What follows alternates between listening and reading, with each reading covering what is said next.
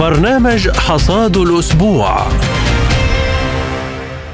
أهلا بكم مستمعينا الأعزاء في حلقة جديدة من حصاد الأسبوع. سنكون معكم فيها أنا محمد جمعة. وأنا نادية هلال والبداية بأبرز العناوين. تطورات العدوان الإسرائيلي على غزة. المساعدات الأوروبية الجيدة تباع فوريا والأسوأ يوزع على المواطنين. منتدى الاستثمار السعودي الأوروبي. ونبدأ حلقتنا اليوم بملف الصراع الفلسطيني الإسرائيلي حيث يتواصل العدوان الإسرائيلي على غزة مستهدفا منازل وبنايات وشقق سكنية مأهولة. ووفقا لما نشرته وكالة الأنباء التركية حجم القنابل التي ألقاها الجيش الإسرائيلي على غزة تحتوي على نحو 12 ألف طن من المتفجرات وهذا قريب من حجم القنبلة النووية التي ألقتها الولايات المتحدة الأمريكية على مدينة هيروشيما اليابانية. وبالنسبة لحال الوضع المعيشي في القطاع فهو متدهور للغاية بسبب استخدام إسرائيل سياسة تجويع المدنيين كأحد أسلحة حروبها على غزة.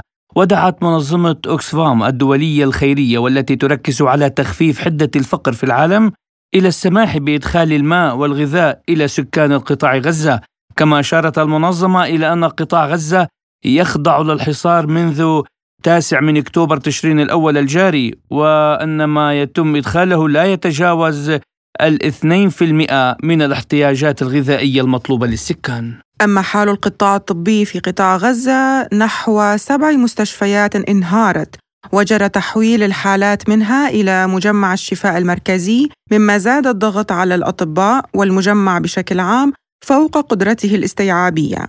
والمستشفيات بشكل عام تعاني من شح الأدوات الطبية وغير قادرة على القيام بالجراحات اللازمة. أفادت وزارة الصحة في غزة أنه تجاوز عدد ضحايا القصف الإسرائيلي على قطاع غزة 6500 من بينهم أكثر من 2700 طفل بينما يقدر عدد المصابين ب 18 ألف مصاب وهي حصيلة غير ثابتة أي قابلة للزيادة. حيث يواصل الاحتلال عمليات القصف للمناطق السكنية التي يؤدي بعضها إلى سقوط مئات الضحايا في يوم واحد.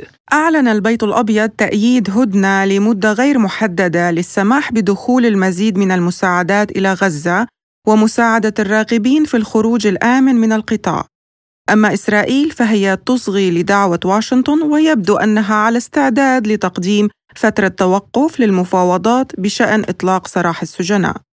ووفقا لمعلومات الإدارة الأمريكية حتى الآن إنه ليس واضح كم ستكون مدة هذه الهدنة في حالة إعلانها. وللحديث عن هذا الموضوع ينضم إلينا من غزة المحلل السياسي الفلسطيني الأستاذ ناصر حماد أهلا بك أستاذ ناصر ضيفا عزيزا في برنامجنا وأسألك كيف تعلق على هذا الموضوع ما هي توقعاتك؟ بالنسبة للهدنه إحنا بنتمنى إنه يصير هدنه وتوقف لاطلاق النار وتوقف كامل للجرائم الصهيونية على الشعب الفلسطيني. لأن هناك هجوم بري وبحري وجوي واستهداف الأطفال والنساء بشكل كامل واستهداف البيوت الآمنة بشكل كامل للهجوم إحنا بنأيد الهدنة وهي غير مشروطة وهذا يعني أن هناك مفاوضات سرية خاصة بين كل الفلسطينية والعربية والعالمية لهذه الهدنة وخصوصا أن إسرائيل تقوم بعملية قتل الأطفال والنساء والشيوخ بشكل كامل وحيث أنه 30% من الشهداء في الشعب الفلسطيني 30% من الشهداء هم من الأطفال من الأطفال. هذا غير النساء وغير الشيوخ. وهذا عدد كبير. وصل عدد الشهداء ما يعادل 6000 شهيد. ونحن ونحن نحتاج إلى هذه الهدنة ولكن نحتاج إلى إلى إيقاف المذبحة التي تقوم بها إسرائيل ضد الشعب الفلسطيني، نحتاج إلى إيقاف إلى التطهير العرقي والإبادة الجماعية ضد سكان قطاع غزة بشكل كامل لما تقوم به من جرائم بدعم أمريكي وإسرائيلي وبريطاني وفرنسي وإيطالي، وأمريكا هي التي تقود الحرب على الشعب الفلسطيني، تقود الإبادة الجماعية على الشعب الفلسطيني، وأفاد الجيش الإسرائيلي صباح اليوم بأن القوات البرية الإسرائيلية نفذت عملية توغل كبيرة نسبيا بالدبابات في شمال قطاع غزة خلال الليل وهدف هذه العملية هو مهاجمة مواقع حماس في قطاع غزة. هذه العملية هي الأكبر في قطاع غزة حتى الآن على مدار الأسبوعين الماضيين. آه، أستاذ ناصر ما تعليقك على هذا الخبر آه، وما هي توقعاتك؟ أنا سكان منطقة شمال غزة. قامت الطائرات طائرات الإف 16 والقذائف الأمريكية بقصف السكان المدنيين في شمال غزة بشكل كثيف وعنيف جدا. وارتكبوا عدة مجازر في شمال قطاع غزة قتل منها الأطفال والنساء والشيوخ وأما القوات البرية الإسرائيلية لم يذكر أحد في شمال غزة أنه هو تمت عملية الهجوم على شمال غزة من قبل أن إسرائيل تعرف أن دخولها بالقوات البرية والدبابات يعني هم فتحوا مقبرة جديدة ولن تهدأ المعركه لأنه دخولهم يعني عملية قتل. وهم حاولوا في منطقة خان يونس ورفح والبريج الان هم أنا سكان شمال قطاع ولا يوجد أي بوادر على أساس إنه في هجوم بري في شمال غزه ولو كانت لعرفت بشكل كامل وتعرف إسرائيل أن دخولها شمال غزه يعني هناك احتلال. وستكون هناك مقبره للجيش الإسرائيلي والقوات الخاصة الإسرائيلية وجرت أكثر من مكان في قطاع غزة وفشلت لا يمكن أن يكون هناك توغل بري في شمال غزة وأنا سكان شمال غزة. لا ما ما سمعنا إنه في عملية دخول هجوم بري. ولكن ذلك لرفع الروح المعنوية للجيش الإسرائيلي. وهذا العمل هو لإرضاء المجتمع الإسرائيلي فقط. وحتى عمليات الإجرام اللي بتقوم بها وإرهاب الدولة المنظمة تجاه الشعب الفلسطيني هو لإرضاء المجتمع الإسرائيلي وإرضاء نتنياهو بشخصه. فلا يوجد هذا كلام على الصحة وكلام كذب وافتراء كان معنا من غزة المحلل السياسي الفلسطيني الأستاذ ناصر حماد. شكرا لمشاركتك القيمة. ونبقى في سياق الحرب على غزة. أكد عضو المجلس الثوري في حركة فتح أن الفصائل الفلسطينية جاهزة لتلقين الجيش الإسرائيلي درسا إذا دخل قطاع غزة. كما أشار إلى أن حركة حماس لديها قدرات قتالية كبيرة في الأنفاق واستخدام الصواريخ اما ميدانيا. فعدد كبير من قيادات الفصائل التي خاضت حرب شوارع مع الجيش الإسرائيلي في مخيم جنين وغيره والذين تم إبعادهم عام 2002 بعد ما سمي بالانتفاضة الفلسطينية الثانية. هم موجودون اليوم في قطاع غزة. وللحديث عن هذا الموضوع ينضم إلينا من فلسطين محامي مؤسسة التضامن الدولي لحقوق الإنسان الأستاذ فارس أبو حسن. أهلا بك. أستاذ الكريم آه، كيف تعلق على احتمال الهدنة الإنسانية وما هي توقعاتك بخصوص دور روسيا والصين وفعاليتها في حل هذا النزاع؟ أمام الصمت العالمي والدولي وعجز المؤسسات الدولية عن وقف المذابح والقتل والتدمير والإبادة الجماعية التي يرتكبها جيش الاحتلال بحق المدنيين الفلسطينيين في قطاع غزة، واضح أيضا بأنه آه، العالم عاجز حتى عن تقديم الحد الأدنى لحياة البشر لكمان الإعلان عن هدنة إنسانية العالم أيضا عاجز عن آه، تقديم هدنة لإدخال المساعدات الإنسانية والطبية لإنقاذ انهيار المؤسسات الطبية والمستشفيات حتى تتمكن من تقديم العلاجات المناسبة للجرحى والمصابين في هذه الحرب.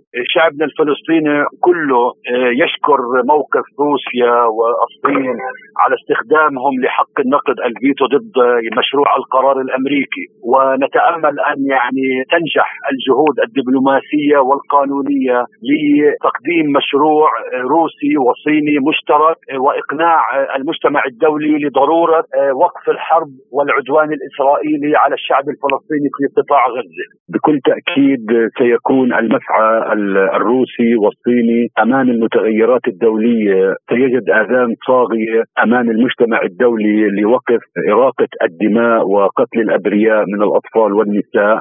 الشعب الفلسطيني يتتو يعني تواق لتحرك الصين وروسيا لتقديم مشروع يجد آه، اجماعا دوليا آه، لوقف الحرب آه، وقف شلال الدم في قطاع غزة. بكل تأكيد روسيا والصين ومن خلال علاقاتها الدبلوماسيه والسياسية مع مختلف القوى في العالم لابد أن أن يأتي اليوم الذي تستطيع فيه أن تقنع مختلف دول العالم باحترام حقوق الإنسان والاتفاقيات الدولية والقانون الدولي الإنساني الذي يتبجح الاحتلال الإسرائيلي بانتهاكه آه، يوما بعد يوم وهذه المساعي آه، بكل تأكيد مع الإصرار الروسي ستأتي أكلها إن شاء الله في القريب العاجل. كان معنا محامي مؤسسة التضامن الدولي لحقوق الإنسان الأستاذ فارس أبو حسن شكرا لمشاركتك القيمة. وفي مجلس الأمن الدولي استخدمت روسيا والصين حق النقض ضد مشروع القرار الأمريكي بشأن الوضع في إسرائيل وقطاع غزة.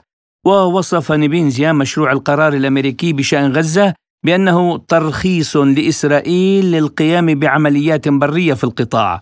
سياسة المعايير المزدوجة تجاه فلسطين من جانب الغرب. ثمن رئيس المكتب السياسي لحركة حماس الفلسطينية إسماعيل هنية وبشدة موقف كل من روسيا والصين في مجلس الأمن الدولي ورفضهما تمرير مشروع القرار الأمريكي المنحاز لإسرائيل ودعا المجتمع الدولي إلى إلزام الاحتلال باحترام قواعد حقوق الإنسان وبتطبيق القانون الدولي والقانون الإنساني بحق فلسطين. وقال الرئيس الروسي فلاديمير بوتين في اجتماع مع ممثلي جميع الأديان الرئيسية إنه يتابع بقلق شديد الأحداث في الأراضي المقدسة في منطقة الصراع الفلسطيني الإسرائيلي. وقال بهذا الصدد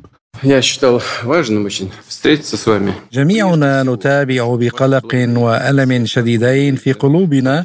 الوضع المأساوي في الأراضي المقدسة والذي له أهمية مقدسة بالنسبة للمسيحيين والمسلمين واليهود لأتباع أكبر الديانات التقليدية في العالم. جولة جديدة من الصراع الفلسطيني الإسرائيلي تودي بحياة الآلاف من الأشخاص. وروسيا لديها تجربة في الصراع مع الإرهاب وتعرف جيدا ما هو الإرهاب الدولي. لذلك نشعر دائما بمرارة الخسائر التي لا يمكن تعويضها والتي تكبدتها البلاد خلال سنوات الحرب ضد الإرهاب الدولي. أتقدم لأسر الإسرائيليين ومواطني البلدان الأخرى الذين قتل أو وأصيب أحبائهم خلال الهجوم الذي وقع في السابع من أكتوبر تشرين الأول بأصدق التعازي. ولكن يجب الأخذ بعين الاعتبار أيضا أنه لا ينبغي محاسبة الأبرياء على الجرائم المرتكبة من قبل الآخرين. ولا يمكن مكافحة الإرهاب وفقا للمبدأ السيء السمعة المتمثل في المسؤولية الجماعية. عندما يموت كبار السن والنساء والأطفال وعائلات بأكملها وعندما يترك مئات الآلاف من الأشخاص بدون مأوى وطعام وماء وكهرباء ولوازم طبية فهذه كارثة إنسانية حقيقية. إن موقف روسيا من الصراع الفلسطيني الإسرائيلي معروف وقد تم إعلانه بشكل مطلق وواضح أكثر من مرة. وليس فيه أي تحيز مرتبط بظروف الوضع الحالي بل يستند إلى قرارات مجلس الأمن التابع للأمم المتحدة التي تنص على إنشاء دولتين مستقلتين ذات سيادة إسرائيل وفلسطين. وهذا هو المفتاح لتسوية أساسية وطويلة الأمد للسلام في الشرق الأوسط. ومهمتنا الرئيسية اليوم هي وقف إراقة الدماء والعنف. وبخلاف ذلك فإن المزيد من تصعيد الأزمة سيكون محفوفا بعواقب مدمرة شديدة وخطيرة للغاية. وليس فقط بالنسبة لمناطق الشرق الأوسط بل يمكن أن يمتد هذا إلى ما هو أبعد من حدود الشرق الأوسط.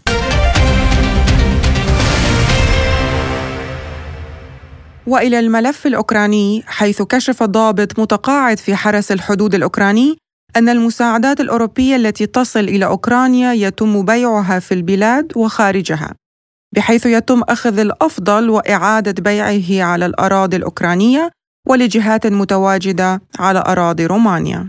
وأضاف أن السيء والأقل جودة من تلك المساعدات يتم توزيعه على الناس ونوه بأن العاملين في القطاع العسكري لا يتلقون شيئا على الإطلاق معتقدا أنه لا يصل إليهم أي شيء ويذكر أن الكثير من التقارير الغربية ومسؤولين غربيين كانوا قد أشاروا مرارا إلى الفساد المستفحل في أوكرانيا والذي يمكن أن يقوض ثقة القادة الغربيين ويؤدي إلى وقف المساعدات الغربية لأوكرانيا. في سياق متصل اعتقل الأمن الفيدرالي الروسي في جمهورية دانيسك مجموعة من الأشخاص تتاجر بالأسلحة كانت تحاول بيع كمية كبيرة من الذخيرة. بما في ذلك ألغام من عيار 240 ملم لقذائف هاون وقنابل يدوية وأكثر من 750 طلقة من عيار 5.45 ملم وللحديث أكثر حول هذا الموضوع نستضيف معنا من موسكو الخبير بالشأن الروسي الدكتور فايز حوالة.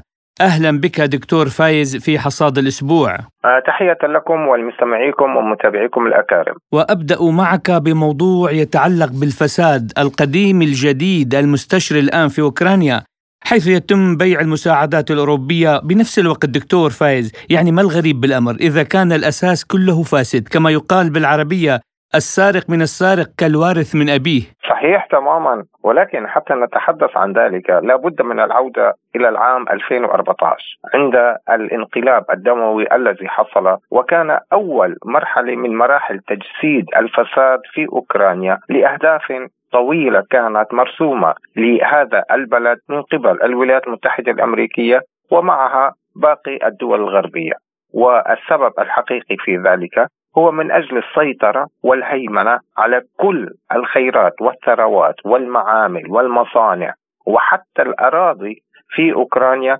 وتوظيفها أو حتى لنقل بشكل أو نقل ملكيتها إلى ما يسمى بين مزدوجين المستثمرين الغربيين وهم في حقيقة الأمر بعض الساسة الذين يعملون باستغلال وظائفهم أو آه، مناصبهم من أجل استثمارات شخصية لهم وخير دليل على ذلك على سبيل المثال الرئيس الأمريكي الحالي جون بايدن عندما كان نائبا للرئيس في عهد أوباما والاستثمارات الوهمية التي استطاع من خلالها آه، نجله أن يسيطر على مرافق مهمة في آه، أوكرانيا والأمر الذي استدعى من جو بايدن آه، إذا تذكرون حينها عندما طالب بطرد آه، النائب العام الأوكراني آنذاك الذي أراد أن يفتح تحقيقا حول جدوى هذه الاستثمارات وحول قانونية هذه الممتلكات التي انتقلت إلى نجل الرئيس الحالي بايدن.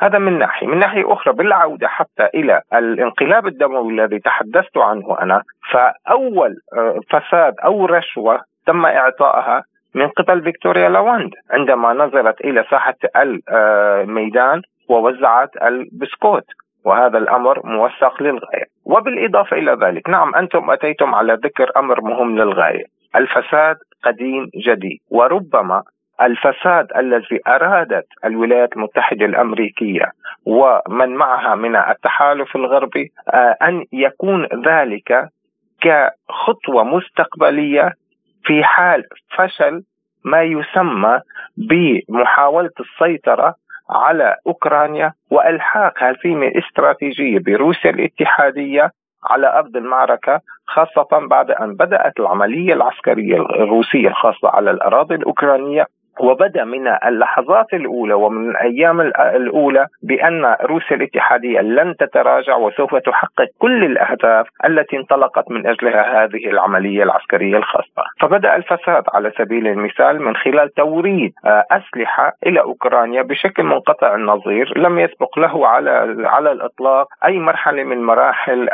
الصراعات العسكرية منذ آه، الحرب العالمية الثانية، ولكن ما هي طبيعة هذه الأسلحة؟ ما هي كمياتها؟ هل هي صالحة أم هي فاسدة أو منتهية الصلاحية؟ كل ذلك يدخل في موضوع الفساد. المستشري ليس فقط على الأراضي الأوكرانية ولكن من قبل تلك الدول التي تدعم الحكومة النازية الأوكرانية لمحاربة روسيا الاتحادية، إضافة إلى ذلك كانت تريد الولايات المتحدة الأمريكية ومن خلال الفساد أن تسيطر على السوق السوداء للأسلحة. وهذا خير دليل على أن الأسلحة لك التي كانت تورد إلى آه، آه، أوكرانيا آه، من أجل محاربة روسيا جزء كبير منها كان يذهب إلى عبر التجار الأسلحة إلى السوق السوداء سواء كان في القارة الأوروبية أو في القارة الأفريقية أو حتى اليوم بعد أن بدأت الحرب ما بين فلسطين في غزة و... نعم. في غزة موجودة. اذا هناك دلائل على أن هناك فساد أدى إلى ذلك وأضف إلى ذلك الفساد استشرف في كل مفاصل الحياة في أوكرانيا وخاصة في وزارة الدفاع التي من المفروض نظريا أن تكون من أنقى الوزارات وهي في حالة حرب ولكن ماذا نرى؟ من رأس الهرم آه، وزير الدفاع الذي كان يتلاعب بأسعار المواد الغذائية التي هي مخصصة للجيش الذي يحارب بين مزدوجين الجيش الروسي. فتذكرون على سبيل المثال سعر البيض هو بأضعاف مضاعفه من أسعاره في الأسواق في المحلات. فهذا أيضا فساد. إضافة إلى ذلك تذكرون آه، كيف أن المراكز التجنيد العسكرية كيف كانت تقبض الرشاوي من أجل تخليص الناس من الدعوة للخدمة في الجيش الأوكراني. أيضا هذا كله يدخل في محطة الفساد. ولكن بالعودة هل الحكومات آه، الأوروبية ومعها مشغلها الأساسي الولايات المتحدة الأمريكية لا يعلمون بذلك ولا يدرون ولا ولا ينظرون إلى ذلك؟ هم يعون تماما. ولكن كما قلت هي المحطة الاحتياطية لنسب الفشل. اولا في عدم استطاعة الأسلحة الغربية مواجهة الأسلحة الروسية على أراضي أوكرانيا وعدم استطاعتهم في إلحاق خسارة استراتيجية على الأراضي آه، الأوكرانية بروسيا الاتحادية ونسب ذلك كله إلى الفساد. هذا هو السبب الحقيقي. نعم دكتور فايز. أه ولقد تطرأت إلى موضوع الأسلحة الفاسدة التي تقوم أمريكا بتصديرها. فبرأيك ألا تخاف أمريكا على سمعتها؟ أه بهذا الفعل أه ألا توجد رقابة على جودة الأسلحة؟ فهي تبيع أه بأسعار يعني بأسعار السوق. ف فلماذا لا تهتم بسمعتها في السوق وفي العالم؟ كما آه، أتى زميلكم بمثل عربي وأنا أوافقه تماما أتيكم أيضا بمثل عربي لأقول إن لم تستحي فافعل ما شئت. الولايات المتحدة الأمريكية لا تخجل ولا تستحي وهي تريد تفريغ مستودعاتها من الأسلحة الفاسدة وبأسعار مرتفعة للغاية وخاصة أننا نعلم بأن هناك تنافسا كبيرا في الولايات المتحدة الأمريكية ما بين الشركات المصنعة للسلاح والشركات التكنولوجية. وكل آه، نوع من هذه الشركات العابرة للقارات طبعا تدعم أحد الحزبان آه، الرئيسان في الولايات المتحدة الأمريكية. وطبعا المجمعات الحربية الصناعات الحربية في الولايات المتحدة الأمريكية تدعم الرئيس الحالي آه، جو بايدن. وبالتالي آه، هم يحددون الأسعار التي يرونها مناسبة وخاصة في ظروف الحرب، بالإضافة إلى ذلك بعد أن استطاعت الولايات المتحدة الأمريكية بالضغوطات التي مارستها على كل حلفائها سواء كان من دول الناتو، دول الاتحاد الأوروبي، حتى من خارج دول الناتو ودول الاتحاد الأوروبي على الدول العربية على سبيل المثال المغرب في تسليم أسلحتها ومحاولاتها ضغط على جمهورية مصر العربية من أجل تسليم أيضا جزء من أسلحتها آه، إلى أوكرانيا. كل ذلك أدى في نهاية المطاف إلى أن هذه الشركات المصنعة للسلاح اليوم هي الشركات الوحيدة التي تستطيع آه، صناعة السلاح وتصديرها. وتصديرها ليس فقط لأرض المعركة في أوكرانيا ولكن اليوم نجد بأن هناك جوعا في هذه الأسلحة وخاصة أن مستودعات حلفائها في الناتو آه، فارغة. ولا بد من إملاء هذه المستودعات. وبالإضافة إلى ذلك أيضا نرى بأن الجمهوريات أو الدول أوروبا الشرقية تحديدا والتي كانت تعتمد على الأسلحة السوفيتية أيضا هي قدمتها. وبدون مقابل أو بأسعار زهيدة للغاية في المقابل هي اليوم بحاجة إلى تعويض ذلك فسوف تضطر بشراء الأسلحة الأمريكية والتي أعتقد وأؤمن وأؤكد لكم بأن المصنعات المصانع مصانع تصنيع الأسلحة الأمريكية تشتغل على مدار الساعة لتلبية حاجات حلفائها بالدرجة الأولى. السعر ما هو السعر؟ هم يفرضونه. ولا بديل عن ذلك على الإطلاق. آه، يعني مثلا لنأخذ على سبيل المثال تركيا. تركيا زودت أوكرانيا بالأسلحة سواء كانت طائرات بدون طيار برقدر تحديدا. وأقامت في الفترة الأخيرة مصنعا للتصنيع هناك إضافة إلى العربات المجهزرة والعربات المدرعة. أيضا هي تقوم بتزويد أوكرانيا بذلك. ولكن في نهاية المطاف استطاعت آه، تركيا ووفق علاقاتها الجيدة مع روسيا الاتحادية بأن تشتري من روسيا الاتحادية آه، منظومات الدفاع الجوية إس 400 هي ضمنت آه، بشكل أو بآخر حماية أجواءها. ولكن باقي الدول التي تسعى أو الولايات المتحدة الأمريكية بالضغط المباشر وغير المباشر عليها لتسليم أنظمة دفاعاتها الجوية إلى أوكرانيا نجد بأنها أصبحت مكشوفة وبالتالي لا بد لها من شراء منظومات الدفاع الجوي من مصدرين رئيسيين هما إسرائيل والولايات المتحدة الأمريكية وهذا ما يحصل بالتحديد بالمناسبة. دكتور نعود آه، إلى آه، نفس الفضيحة فضيحة الفساد يعني أركز عليها لأنه هل يمكن أن تثير هذه الفضيحة في أوكرانيا مخاوف لدى واشنطن بشأن دعم كييف لاحقا أم أن الأمر سيان عندهم؟ هم الأمر سيان عندهم ولكن قلت أنا بأنها هي الوسيلة الوحيدة أو المطار الاحتياطي الذي ربما سوف آه، تجزو عليه الماكينة الأمريكية التي تم تجنيدها ضد روسيا الاتحادية والتي أثبتت عدم جدواها والخسائر التي سوف تلحق ليس فقط بالجيش الأوكراني وإنما حتى لحقت بالأسلحة الغربية بمختلف أنواعها من الدبابات المتطورة والصواريخ المتقدمة والطويلة المدى والمتوسطة المدى. كل ذلك سوف ينسبونه بشكل أو بآخر إلى عامل واحد فقط وهو الفساد الموجود لأنهم طول هذه الفترة يقولون بأننا لا نتدخل بشكل مباشر في المواجهة مع روسيا. أي على الرغم من وجود ما يسمى بالفيلق الأجنبي أو المدربين أو إلى ما غير ذلك آه، من الوجود وهناك وجود فعلي حقيقة. ولكن تبرير كل ذلك أمام الرأي العام العالمي وأمام الرأي العام الداخلي بأننا دعمنا بكل طاقاتنا وقدراتنا وإمكانياتنا ولكن من أجل نشر الديمقراطية بالمناسبة والدفاع عن دولة مستقلة ولكن الفساد الموجود هناك هو السبب في الخسارة التي لحقت بهم. آه نعم دكتور فايز آه بالنسبة للكونغرس الأمريكي آه فقد يرفض آه يعني طلب بايدن بزيادة المساعدات لأوكرانيا وإسرائيل آه فهل بدأت واشنطن تتلمس اقتصادها الذي أصبح على وشك الانهيار أم أن هناك أولويات أخرى حولت الأسلحة المخصصة لأوكرانيا إلى إسرائيل؟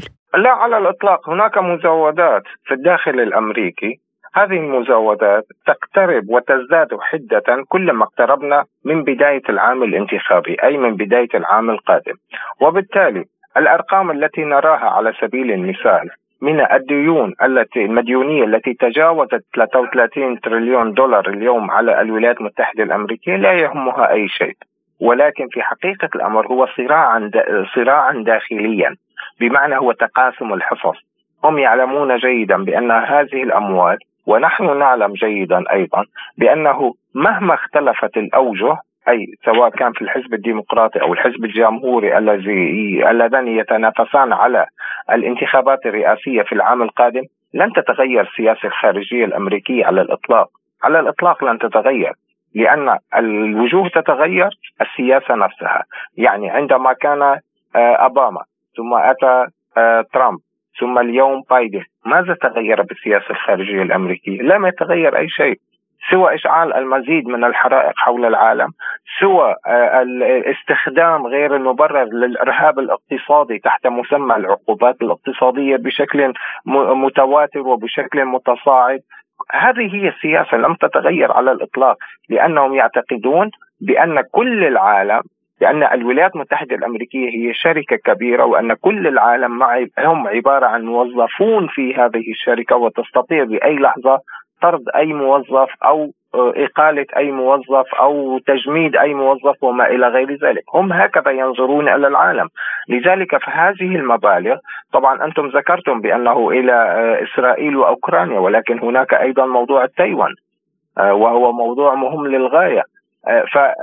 فهذا هذه المواضيع هي عبارة عن القسمة القسمة بين السارقين. هم كلهم يسرقون أموال الشعب الأمريكي.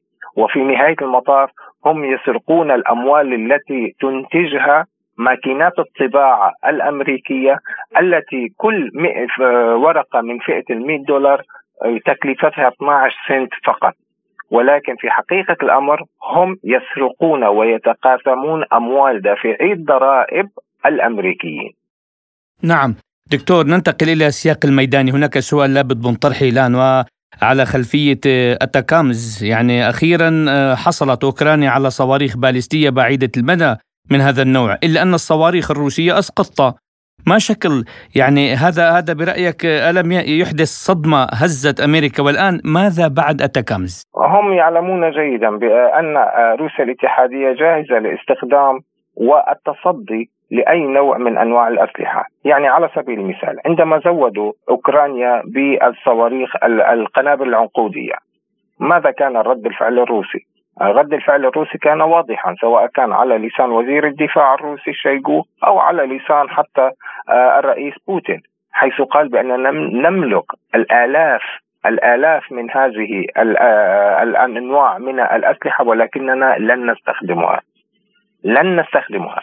بالإضافة إلى ذلك تجدون والعالم كله يجد بأنه تم التصدي لكل أنواع الصواريخ التي تم تزويدها كالصواريخ البريطانية والصواريخ الفرنسية واليوم آه، الصواريخ الأمريكية وبعدها ربما نجد الصواريخ الألمانية.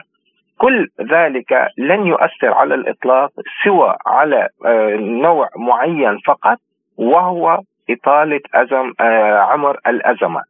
أي هذا يعني بأنهم لا يرغبون في التوصل إلى حل وإنما هم يحاولون في نهاية المطاف أن يتأكدوا بأنهم يستطيعون إلحاق هزيمة استراتيجية بروسيا الاتحادية وهذا لن يحصل على الإطلاق. لدى روسيا الاتحادية أيضا مفاجآت ولديها أسلحة لم تستخدمها إلى هذه اللحظة وبإمكانها استخدامها في أي لحظة. لديها أسلحة تستطيع أن آه، تجعل النشر الديمقراطية الأمريكية التي تستخدمها الولايات المتحدة الأمريكية بتدمير الدول كيوغوسلافيا والرقة والموصل وحتى ليبيا وما نجده اليوم على سبيل المثال في آه، غزة. لديها مثل هذه الأسلحة ولكنها لا تستخدمها لأنها تعلم تماما بأن عامل الوقت في نهاية المطاف يلعب لصالح روسيا بأن تدمير البنى التحتية المدنية هو أمر محرم ومجرم. هي جريمة حرب لا ترتكب روسيا الاتحادية بينما الولايات المتحدة الأمريكية والدول التي تجري خلفها أو تنشد خلفها لا تعي ذلك على الإطلاق. لذلك فأي تزويد لأي نوع من الأسلحة مهما كانت متطورة لدى روسيا الاتحادية العلاج والدواء المناسب للتصدي لها وإنهاء أسطورتها. وهذا الأمر يشكل خطرا بالمناسبة حتى على الدول على الدول المنتجة لمثل هذه الأسلحة لأنها أثبتت في حقيقة الأمر فعليا عدم فعاليتها. لنأخذ على سبيل المثال عندما قدمت الولايات المتحدة الأمريكية منظومة الباتريوت وتم تدمير هذه المنظومة وهي أغلى منظومة دفاعي للدفاع الجوي في العالم. وتفتخر بها الولايات المتحدة الأمريكية وتبيعها بحوالي المليار دولار. ماذا حل بها؟ أين هي؟ هذا هو السؤال. نعم دكتور فايز فعلا سؤال مهم. وفي سؤال أخير أيضا مهم. رح نسألك يا بخص الوجود العسكري للناتو فأعلن مساعد وزير الخارجية الأمريكي للشؤون الأوروبية والأوراسية أن واشنطن تعتقد أن الوجود العسكري للناتو في منطقة البحر الأسود يجب أن يظل واسعا. فكيف تقرأ هذا التصريح؟ وما هو رأي أو موقف تركيا بهذا الصدد؟ طبعا آه، كانت الأطماع الأمريكية والبريطانية تحديدا في السيطرة على أوكرانيا من أجل السيطرة على البحر الأسود وخاصة في أوديسا. أو حتى في منطقة القرم التي كان قبل آه، بداية العملية العسكرية الخاصة من المقرر إقامة آه، قواعد عسكرية أحداها بريطانية والأخرى أمريكية وتم تدميرها منذ بداية العملية العسكرية الخاصة. وبالتالي اليوم نجد بأنهم يلجؤون إلى الدول المطله الأخرى على البحر الأسود كرومانيا على سبيل المثال لتكون مركزا مهما للقوات البحرية الأمريكية.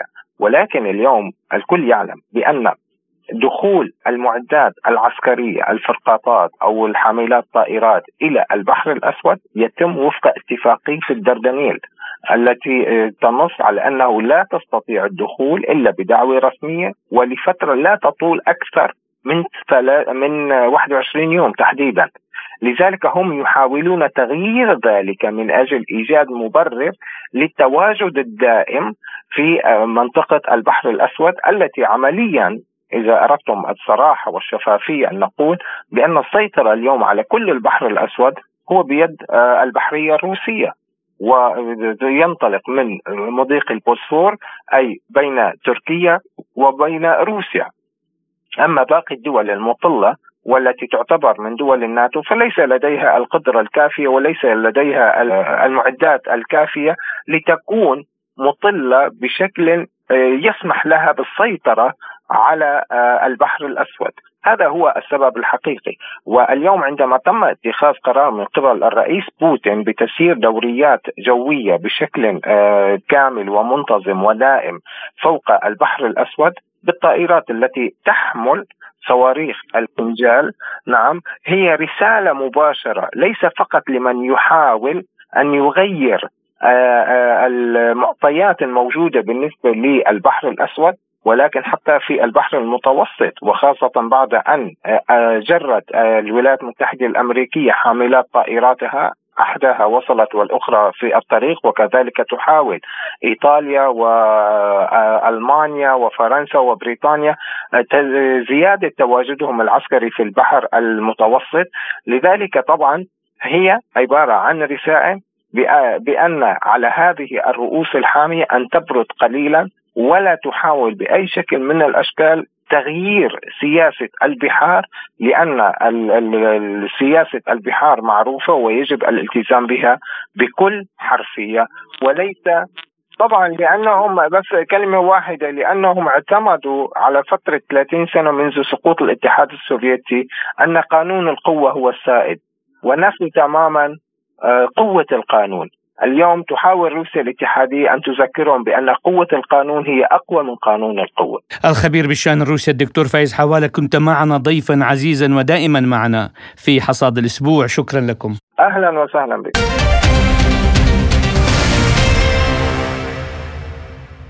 في ملفنا الاقتصادي نتناول منتدى الاستثمار السعودي الأوروبي الذي يقام حاليا في المملكة العربية السعودية. وللتعرف على آخر التطورات في المنتدى ينضم إلينا مراسل سبوتنيك في الرياض وائل مجدي. الزميل وائل آه، أخبرنا عن ما يجري في المنتدى الآن ومن هي أبرز الشخصيات المشاركة حتى الآن في المنتدى.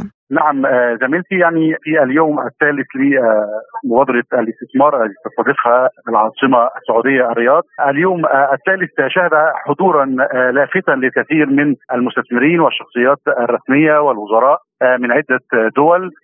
الحضور اليوم كبير ولا تزال حتى الآن هناك آه، جلسات قائمة في آه، المنتدى بين المستثمرين والمتحدثين الرسميين. هنا موجود اليوم شاهدنا معالي وزير المالية السعودي وكذلك معالي وزير الطاقة ومعالي وزير الاستثمار. وكان الحضور منذ اليوم الأول كبيرا حيث افتتح هذا المشروع. سمو الأمير محمد بن سلمان ولي العهد السعودي. وكان هناك أيضا حضور لرئيس جمهورية كوريا الجنوبية. اليوم الحديث يدور في معظم الحلقات عن الاستثمار وكيفية الوصول إلى أعلى درجة من الاستثمار بين الدول المشاركة والحديث عن الأزمات التي تواجه عملية سلاسل الامداد في المنطقة وكذلك العقبات والعراقيل التي تقف حائلا أمام استمرار الاستثمار في البلدان الشرق الأوسط هناك حديث دائر أيضا عن كيفية استخدام أدوات الذكاء الاصطناعي والتكنولوجيا الحديثة لخدمة الاستثمار وتنميته في المنطقة. هل تم توقيع اتفاقيات الشراكة بين الشركات والجهات الحكومية أو الخاصة؟ لا كان هناك توقيع لعدة اتفاقيات وشراكات ولكن بين الشركات وهي بتكون غالبا في الغرف المغلقة وليست معلنة لكن كان وكيل وزارة الاستثمار أخبرنا أن وزارة الاستثمار وقعت ثلاث اتفاقيات أمس كان من بين أهم هذه الاتفاقيات التوقيع مع شركة صينية تتعلق بعمليات الفضاء. وهل هناك شركة أو دولة سيكون لها دور رائد في مجال الاستثمارات وسترتكز عليها باقي الدول في المستقبل؟ يعني معظم الشركات الموجودة هنا في المنتدى هي شركات سعودية وهناك أيضا وقود لشركات وأسواق دولية وعالمية من الجانب العربي هناك حضور لافت للدوله اللبنانية وشراكات مع الدولة اللبنانية في مجال السياحة ودكتور وليد نصار وزير السياحة اللبناني موجود هنا اليوم ليس لا يمكن تحديد دولة بعينها لأن هناك العديد من الشركات المشاركة من جميع بلدان العالم تقريبا من سواء الدول العربية أو دول اوروبيه أو دول آسيوية من الصين واليابان. وهل هناك حلول معينة ظهرت خلال المنتدى سيكون لها ظهور في تطوير ودعم الاستثمارات خاصة في ظل الظروف الراهنة؟ يعني كما قلت يعني يبدو أن التركيز في هذه في هذا المشروع عن الذكاء الاصطناعي بشكل عام وعن التكنولوجيا الحديثة وكيفية تطويرها لخدمة الاستثمار بما يخدم باقي الدول العربية يعني هنا المسؤولون في المملكة العربية السعودية وتحديدا في وزارة الاستثمار والهيئات الاستثمارية يعني يتحدثون عن محاولة لتدفق سلاسل الامداد وعدم عرقلتها كما حدث بسبب الازمات التي تمر بها المنطقة يتحدثون عن محاولة تسجيل العقبات أمام برامج الاغذيه وأمام الاستثمارات حتى تصل إلى الدول والبلدان الفقيرة. يعني كان هناك حضور أيضا لبعض الدول الأفريقية وكان هناك هناك مسؤولون من بعض الدول الإفريقية متواجدون هنا في المنتدى لبحث الفرص الاستثمارية مع المملكة العربية السعودية. كما أن المسؤولين هنا تحدثوا أن المملكة العربية السعودية انطلاقا من هذا المشروع في دورته السابعة يعتبرون أنهم من أكبر ركائز الاستثمار في المنطقة العربية نتيجة لموقعهم الجغرافي ونتيجة توافر الموارد الطبيعية من من طاقة ومن معادن وما إلى ذلك. كما أخبرنا أمس وزير الصناعة السعودي اللطيف بندر الخريف أن المملكة تسعى لتكون شريكا رئيسيا في سلاسل الامداد وتسديد العقبات التي تواجهها. كان معنا الزميل وائل مجدي مراسل سبوتنيك في الرياض، شكرا لك. وفي حديث حصري لسبوتنيك قال وكيل وزارة الاستثمار السعودية للعمليات الاستثمارية صالح الخبتي إنه تم توقيع العديد من مذكرات التفاهم بما في ذلك مع الصناديق السيادية البريطانية بأكثر من مليار دولار سيتم استثمارها داخل المملكة. والله يعني كما يعني تشوف إحنا في اليوم الثاني الحمد لله وما زال المستثمرين موجودين وال يعني زي ما تقول فايبرنت والكل قاعد يتحدث. شرفنا السمو سيدي أمس ومع رئيس الوزراء الكوري. وإن شاء الله ينال المستثمرين اللي يعني مرادهم من هذا المنتدى. وزي ما تشوف يعني رؤية 2030 نطلع على أكثر من 12 مليون ريال مستثمرات في المملكة. لكن نشوف بعضهم من دول أخرى. يعني فرص يقولون فرص التعاون في دول أخرى وهذا اللي نطمح له من هذا. والله في كم مذكرة تفاهم وقعناها اليوم، اليوم اعطينا رخصه شركة أي سبيس الصينية أو الهونغ كونغية لبناء الأقمار الصناعية في المملكة العربية السعودية. أكثر من 200 أكثر من 200 مليون دولار. في عدة شركات في قطاع البايوتك في القطاع الصحية في في الصناديق الاستثمارية البريطانية بصندوق كبير أكثر من مليار دولار استثمر في المملكة العربية السعودية يعني رؤوس اموال اجنبيه إلى المملكة العربية السعودية وهذه إن شاء الله خطوات نخطوها نحو رؤيه 2030 أما رئيس مدينة الملك عبد العزيز للعلوم والتقنية منير الدسوقي فصرح لسبوتنيك بأن المملكة العربية السعودية لديها هيئة كاملة للذكاء الاصطناعي. ولديها تعاون كبير مع روسيا لأنها تمتلك أفضل علماء العالم طبعا الذكاء الاصطناعي في المملكة في عندنا هيئة كاملة للبيانات الذكاء الاصطناعي، المملكة عندنا استراتيجيه للذكاء الاصطناعي، لكن في قطاع البحث وضحنا إنه الذكاء الاصطناعي راح يلعب دور كبير في تقدم العلوم في المملكة. حرصنا إنه نستخدم الذكاء الاصطناعي في البحث والتطوير، وهذا شيء جديد على مستوى العالم. إن شاء الله راح نشوف تقدم سريع عن التقنيات الحديثة. هل من تعاون مع روسيا؟ أكيد طبعا، عندنا تعاونات علمية كثير مع روسيا، عندهم من أفضل علماء العالم. طبعا التقنية شيء استثمرنا فيه من فترة طويلة وتقدمنا الآن صار عندنا بنية تحتيه متميزة على مستوى العالم. آه، التقنية فيها ميزة للدول اللي تحب تنافس في الابتكار أنه الاستثمار لتاسيس الشركات في مجال التقنية منخفض مقابل بعض القطاعات الأخرى. فنصيحة للكل طبعا يستثمروا في البيانات والذكاء الاصطناعي والتقنيات الواعدة. التي تحول المصادر وننتقل إلى سوريا والشرق الأوسط حيث هجومات صاروخية تضرب القواعد الأمريكية اللا شرعية في سوريا والعراق. في حلقتنا اليوم نناقش ما جرى من قصف صاروخي انهال على القواعد الأمريكية في سوريا والعراق. حيث أعلنت وزارة الدفاع الأمريكية تعرض قواتها لثلاثة عشر هجوما عشرة منها في العراق وثلاثة في سوريا منذ السابع عشر من أكتوبر تشرين الأول الجاري. وأفادت وسائل الإعلام بأن قاعدة التنف في محافظة حمص تعرضت لهجوم بطائرات مسيرة وهي منشأة مهمة للتحالف الذي تقوده الولايات المتحدة بالقرب من الحدود مع العراق والأردن. ووفقا لتقارير إعلامية تمكنت إحدى الطائرات بدون طيار من ضرب القاعدة وتم تحييدها بعد ذلك. وفي سياق متصل أعلنت المقاومة الإسلامية العراقية المرتبطة بإيران مسؤوليتها عن الهجوم كما هاجمت طائرات بدون طيار قاعدتين أمريكيتين أخريين في سوريا بالقرب من حقل نفط في محافظة دير الزور وفي محافظة الحسكة. عن هذه الهجمات المكثفة التي شهدتها في الفترة الأخيرة القواعد العسكرية الأمريكية اللا شرعية في سوريا وعن ارتباط ذلك بما يجري في غزة تحدث لسبوتنيك الخبير العسكري الاستراتيجي العميد تركي الحسن. طبعا المقاومة العراقية أعلنت مباشرة أنها مرتبطة بما جرى في غزة بسبب الموقف الأمريكي ليس الداعم بل المشارك بان الولايات المتحدة فيما قامت به سواء من الزيارات المكثفة أو الاشتراك المباشر يعني سواء الرئيس ووزير الدفاع ورئيس الأركان وقائد القوات المركزية الأمريكية في في المنطقة الشرق الأوسط آه، لم يذهبوا إلى غز إلى آه، إسرائيل من أجل التعاطف فقط. عندما يشارك الرئيس الأمريكي في اجتماعات مجلس الوزراء حكومة الحرب وليس مجلس الوزراء فهو يشارك في القرار. وبالتالي هذا الأمر وعندما يشارك وزير الخارجية أيضا في اجتماعين لحكومة الحرب فهو يشارك في القرار. وعندما تتشاطر يعني في غرف العمليات الإسرائيلية الآن قيادات من الجيش الأمريكي قيادات أمريكية مع القيادات الإسرائيلية وبالتالي تقود العمليات فهي تشارك في في الحرب.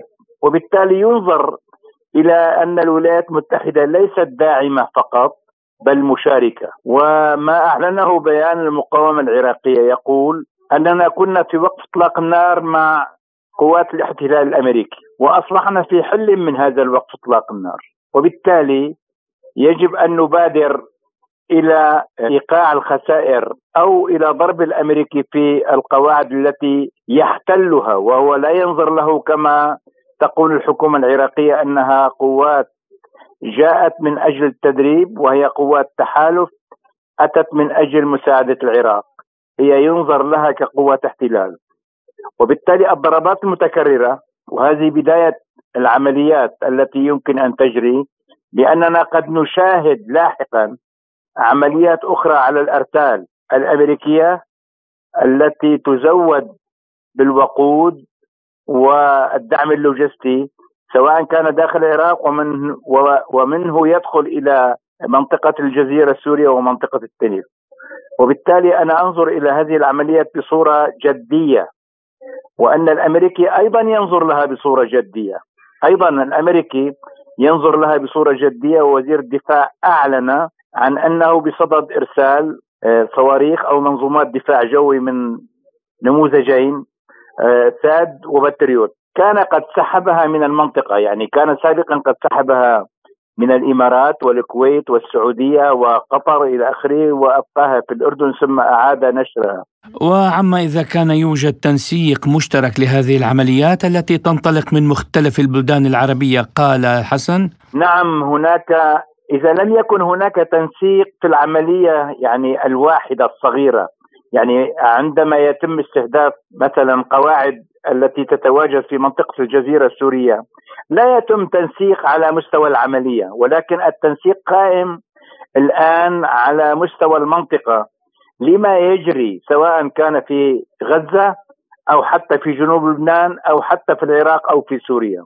وبالتالي التنسيق الكامل هو موجود ويترك لكل الفصائل أن تختار أهدافها وبنفس الوقت أن تختار توقيتات الضرب أو ضرب المواقع وفقا لرؤيتها واستنادا لظروفها الخاصة. وكل ما يجري في المنطقة هناك خيط يجمعها كما أن العدو لديه قوة تدعمه وقد اصطف الغرب بكل أسف. يعني هذا الأمر وأنا لا أفاجأ يعني لم أفاجأ. ولكن اصطف الغرب بكامله.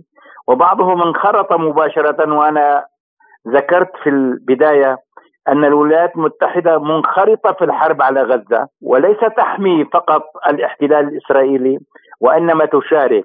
يعني بريطانيا أرسلت سفن باتجاه شرق المتوسط آه، تنضم إلى القوات الأمريكية أو إلى الأسطول الأمريكي أو البوارج الأمريكية.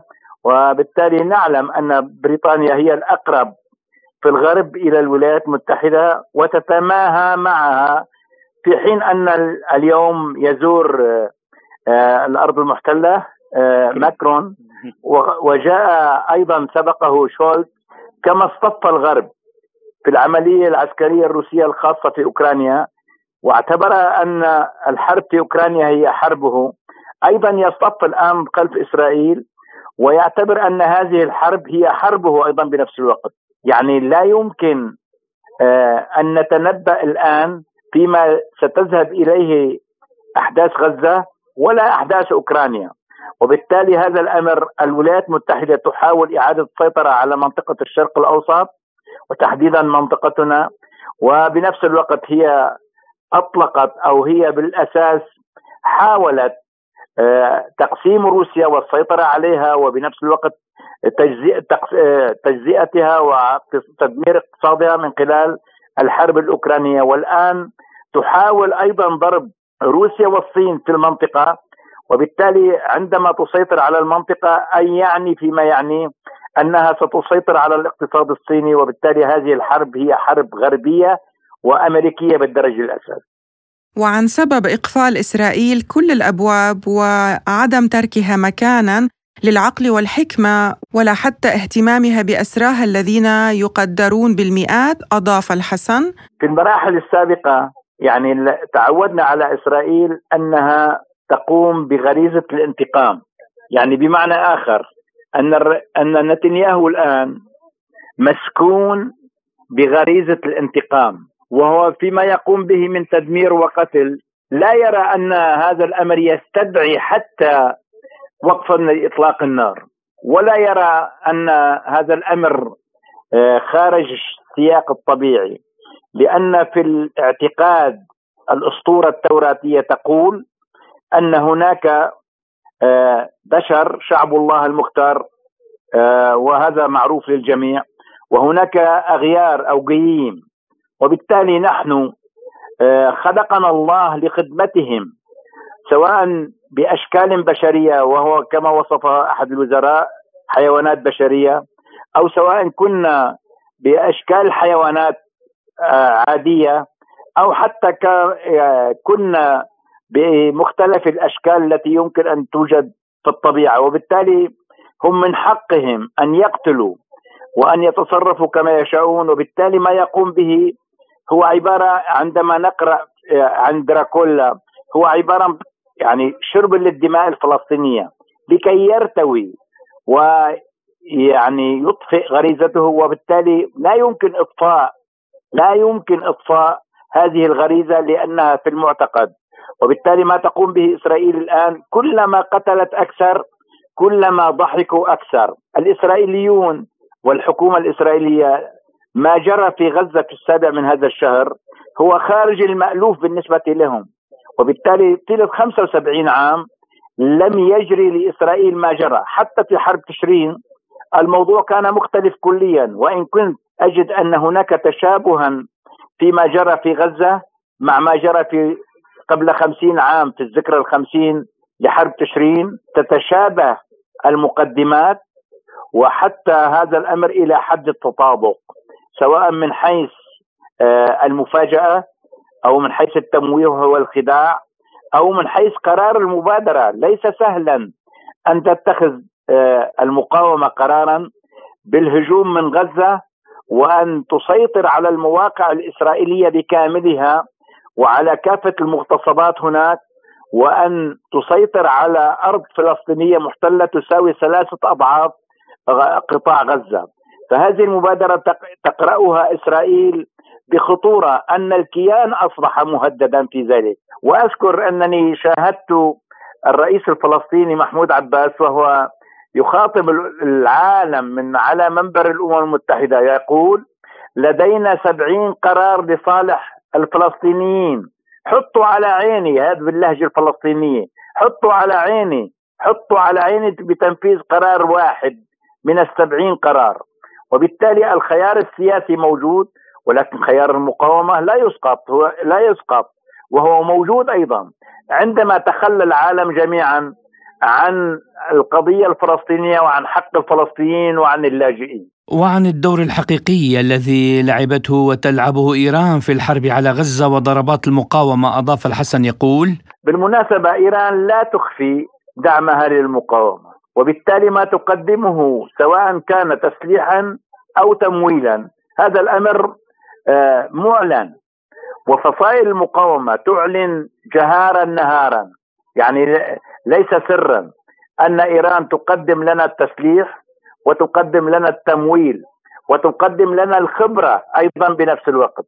وبالتالي هذا الدور الإيراني موجود من حيث آه، قناعة إيران أن إسرائيل هي عبارة عن سرطان غدة سرطانية كما قال الإمام الخميني. كل ما يجري في غزة هو من ثمرات الدعم الايراني طبعا لا أقصد فقط إيران ولكن هناك عقل فلسطيني مبدع خلاق استطاع أن يستثمر هذا العقل في إنتاج عوامل القوة في غزة وخارج غزة أيضا بنفس الوقت.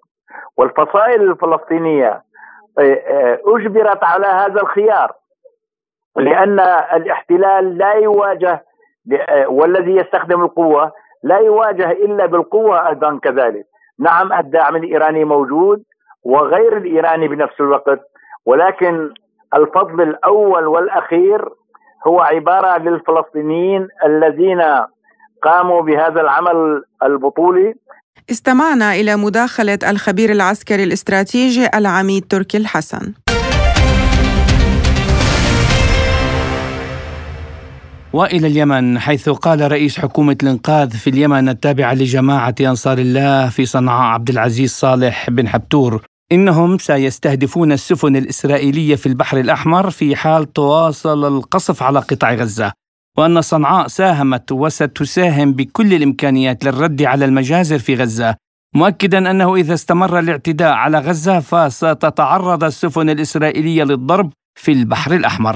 حول هذا الموضوع تحدث لسبوتنيك الخبير في الشأن اليمني أحمد البحري. بالنسبة على تصريحات رئيس حكومة الإنجاز في صنعاء والتي قد سبق تصريحات للسيد القائد عبد الملك بدر الدين علي حفظه الله بأن أي تطور في غزة أو الأمر يستدعي تدخل أنصار الله في المعركة فإنه سوف يتم استهداف سواء الكيان الصهيوني أو أي سفن للكيان الصهيوني. فهذا التصريح وجاء تأكيدا لتصريحات السيد القايد التي سبقت هذا التصريح بحوالي أسبوعين والتي أكد فيها السيد القايد بأنه أي تطور أو أي تدخل لأمريكا في المعركة أو أي سواء أن يتم أن تكون هناك معركة برية أو يستدعي الأمر إلى تدخل اليمن فأن اليمن سوف سوف تتدخل.